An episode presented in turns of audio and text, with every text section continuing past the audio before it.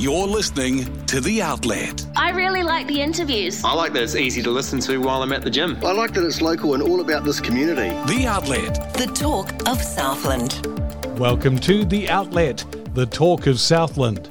This podcast is produced by the Southland app, where you can find the latest local news, sport, and event information, plus real estate, local weather, where to eat, drink, stay, and shop, plus lots more.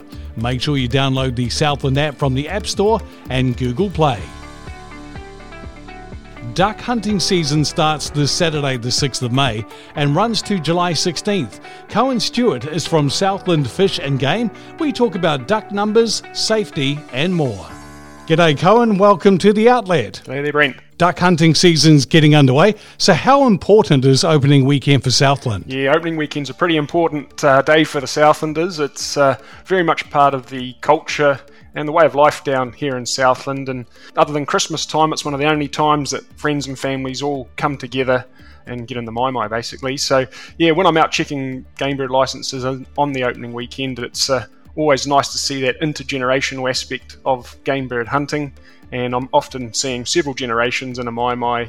And yeah, it's great to see the older generations passing down that hunting knowledge to the younger generations, and really that's what opening weekend's all about in Southland. Yeah, that's awesome. So, how are the duck numbers looking for Southland? Yeah, so we're pretty happy with how things are ticking along this year. So each year, Fish and Game staff will do our aerial mallard surveys where we use a helicopter to go out and, and count the mallards and make sure that our harvest is sustainable.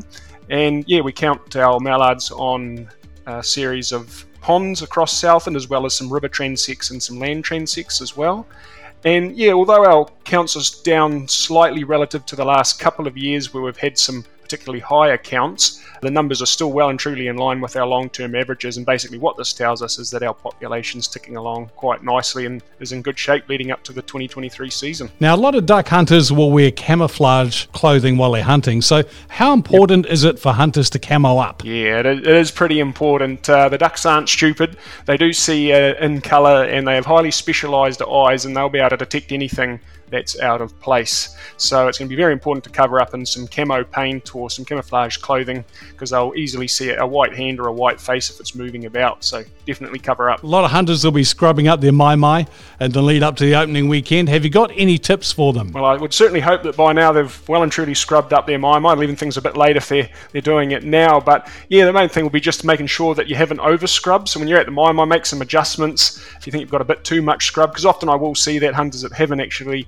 uh, well, sorry, I have scrubbed their mai a bit too much, over scrubbed it, and yeah, that can make it a bit difficult to swing the shotgun and means you might miss a few birds. So don't over scrub it, give yourself plenty of room, and yeah, you'll get a few extra birds. If there's one thing hunters can do to, you know, enhance their chances this opening weekend, what would it be? Yeah, so I just had a wee check of the weather forecast, and it is looking fairly still and fairly sunny around most of Southland, so getting movement on the pond is going to be pretty critical. Basically, that means setting up a simple jerk cord, so a duck on a string, so you can put those those ripples in your pond, making it a bit more realistic. Or if you wanted to spend the money, go and buy yourself a couple of motion decoys, and that'll really help add a bit of life into your decoy spread and should get a few more extra birds committing. So, if hunters want to get some tips, is there somewhere they can go online, Cohen? Yep, by all means, you can jump on the Southland Fish and Game Facebook page, would be a good first start. There's also plenty of videos on YouTube, and yep, just do some searching and you'll find plenty of uh, information. Now, when we're talking about duck hunting season, I looked up some of my favourite recipes.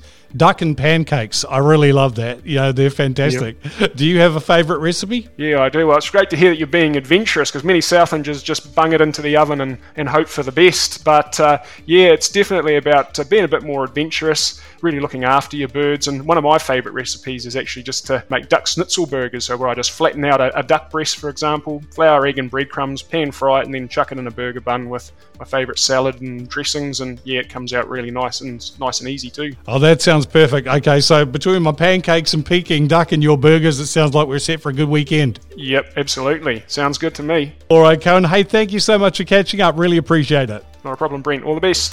Download the Southland app from the App Store or Google Play.